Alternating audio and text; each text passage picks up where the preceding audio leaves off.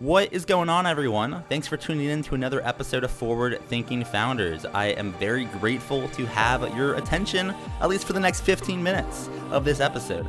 Forward Thinking Founders is a podcast where I interview pre seed and seed stage founders about their products, what they want to build into the world, and why. We dive into how they spend their time, what's their vision, what's the origin stories, all these things, so you can learn all about what's coming tomorrow. Because these companies haven't hit critical scale yet, most of them haven't hit product market fit. These are just early stage companies, and the big question is what can this be? And in this podcast, we bring that out. So, with that, I really hope you enjoy your time listening to today's episode. And I've already done 200 plus, so if you like this one, listen to some of the other ones, like with Amadi Kund, Austin Allred, Leah Culver. We have great interviews, so check it out. Enjoy the repository. And for now, let's get into today's episode. Here we go. All right, how's it going, everyone? Welcome to another episode of Forward Thinking Founders. We talk to founders about their companies, their visions for the future, and how the two collide. Today, I'm very excited to be talking to Arweena Mogul, who is the founder of Beam.gg. Welcome to the show. How's it going? Thank you so much for inviting me to the show. Everything's going well, uh, and I'm happy to be here. That's awesome. I'm, I'm glad that everything is going well, and and I'm excited to learn more about what you're working on with Beam.gg. For people that haven't heard of it, can you kind of share what you're working on and like kind of what it does? Sure. So Beam.gg is a community software that empowers users to launch their own custom online community website. We have built it similarly to Shopify, where it only takes you a few minutes to launch your very own branded community hub for you to start inviting your customers, followers, fans, and members into it. Um, because of our background in gaming and esports, we have focused on the gamification features of our software to make sure that it increases community engagement and retention. So kind of walk me through, let's say, you know, I was in that space, I wanted to start a community and I, you know, I heard of, you know, heard about this on this podcast. How would, how can someone use it? Can you kind of walk through some of the ways someone can use it, some of the features, the things they can expect if they kind of went onto your website?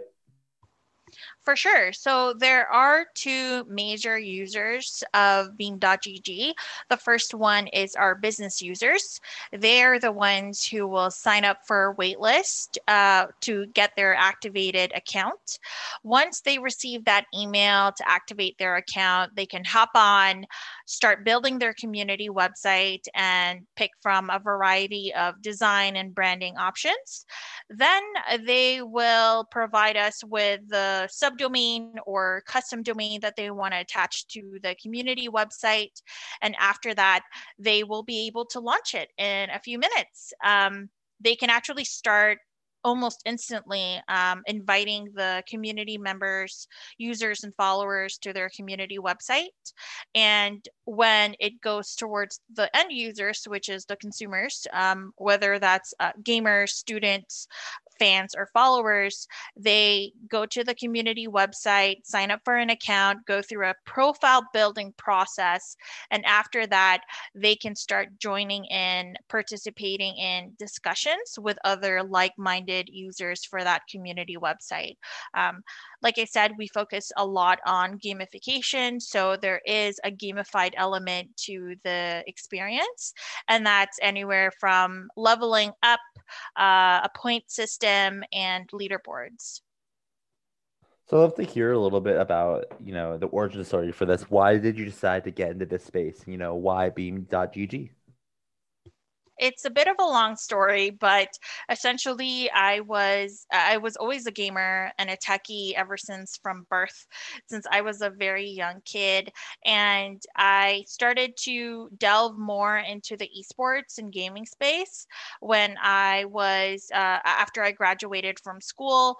And as soon as I started doing that, I got into volunteering for some of the big companies nowadays in the in the esports space, and I started to um, build a network around uh, esports. And I actually started my first startup called Daily Esports. And it was acquired by a public Canadian gaming company after a year and then I started to work on the world's first esports theme park. Um, after that, I started to work on Beam. So we actually started to work on an, a live events platform, but as you know, COVID had other plans for us, so we shifted to uh, the community space. But it wasn't, you know, um, random. It would. It actually feels a little bit uh, serendipitous because we've always talked a lot about community and specifically gaming and esports communities and we've built our own uh, communities in the space as well. Um, so that's kind of uh, the, the context the history of how everything started. So obviously you have like a, a fair amount of experience kind of in gaming and esports. I, and i've had a decent amount of kind of founders in this space on the podcast but it, has been a little bit so i, I guess uh, my question for you is can you kind of give an overview for people listening, kind of on a basic level, you know, what's esports? And like, obviously, it's kind of gr- been growing a lot in recent years. Can you kind of give us an idea of like, I don't know, like the state of the market, what's going on, you know, with it, um, so people can kind of get some context on, you know, esports and gaming if you're open to doing that? For sure. So I believe the most common definition, and of course, because it's such a new industry, there's a lot of different definitions out there of what esports is. But I think the most common definition is esports is are tournaments being played, uh, are video games being played at a competitive level. Um, typically referred to as tournaments, and it's also people watching those players or professionals professional players play those video games at a competitive level. It's been such a ride looking at, you know, the very first million dollar um, esports tournament, Dota 2, the international at $1 million, what, in 2011?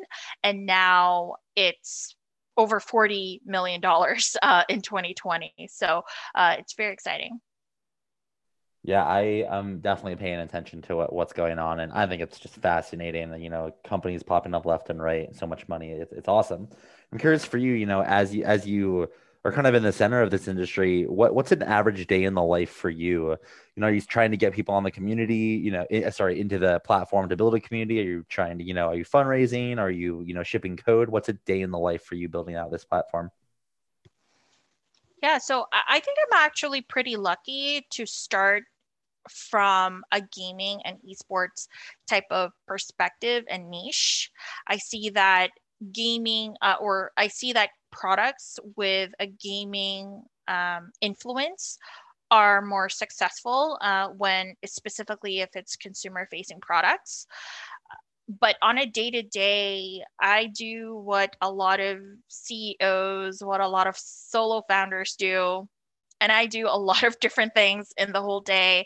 I was actually talking to a friend about this uh, yesterday, where you know, in the morning, I was pitching to investors, and then I was looking at legal and uh, reviewing legal papers.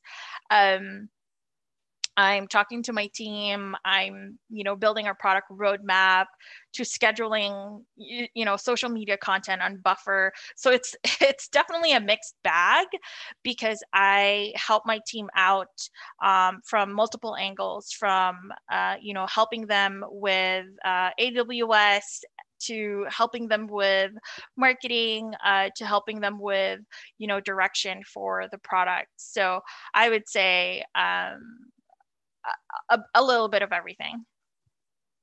Definitely. I feel like you know as the, as the founder you know it kind of like jack of all trades just do what you need to do to, to kind of help the team and make it happen. If you were to look out um you know with beam you know look out five years 10 years 15 years what does it look like then? Or i guess in other words what's your big vision here and kind of what direction are you rowing in? For sure. So our vision is to make communities interactive, safe, and helpful. We truly believe in putting together a flawless user experience for our product. And when you have that, that typically removes the top five reasons why online communities fail. Um, it's hard for people to get information. It's hard for people to um, contribute information. And we're hoping to solve that through uh, our technology and making sure that it has a flawless user experience. But on, you know, on a more advanced level, we see ourselves as being able to provide more information and analytical data for businesses for them to convert more more loyal uh, customers and more loyal fan bases. And to kind of make that happen, you'll need some help, right? You know, it takes a it takes a village to to make a vision and a startup work. So my question for you is how can the forward thinking founders community help? Are you fundraising? Are you hiring, you know, team members? Are you looking for more people to come onto the platform? How can the community assist? For sure. Thank you so much for asking the question. So, we're currently not fundraising right now, but I'm sure at some point we will start looking into that. We are always on the lookout for talented people to join our team, especially the ones who are passionate about making an impact um, through a community type of lens. And you know you you just hit the jackpot jackpot right there. We absolutely want people to check out our product um, for so we can get more feedback. We i think so we've only been working on this for about 15 weeks now and we've spoken to about almost 100 businesses in the gaming and esports world and we've gotten a lot of feedback but we absolutely want more and i'd love to showcase you know the product to anyone who's interested in trying it out. And if someone's here listening and you know might be interested in joining the team or they want to try out the product how can they get in touch? Do you have a website an email or social media accounts, how can someone kind of find you online? For sure. So they can absolutely find us online at beam.gg. Um, that is our actual URL uh, uh, address. And if they are being referred through the Forward Thinking Founders podcast, then we do have special discounts um, for founders going through this way. Cool. Well, I appreciate you coming on the podcast and I wish you the best of luck with beam.gg. Hope you have a good rest of your night. You too. Thanks so much, Matt.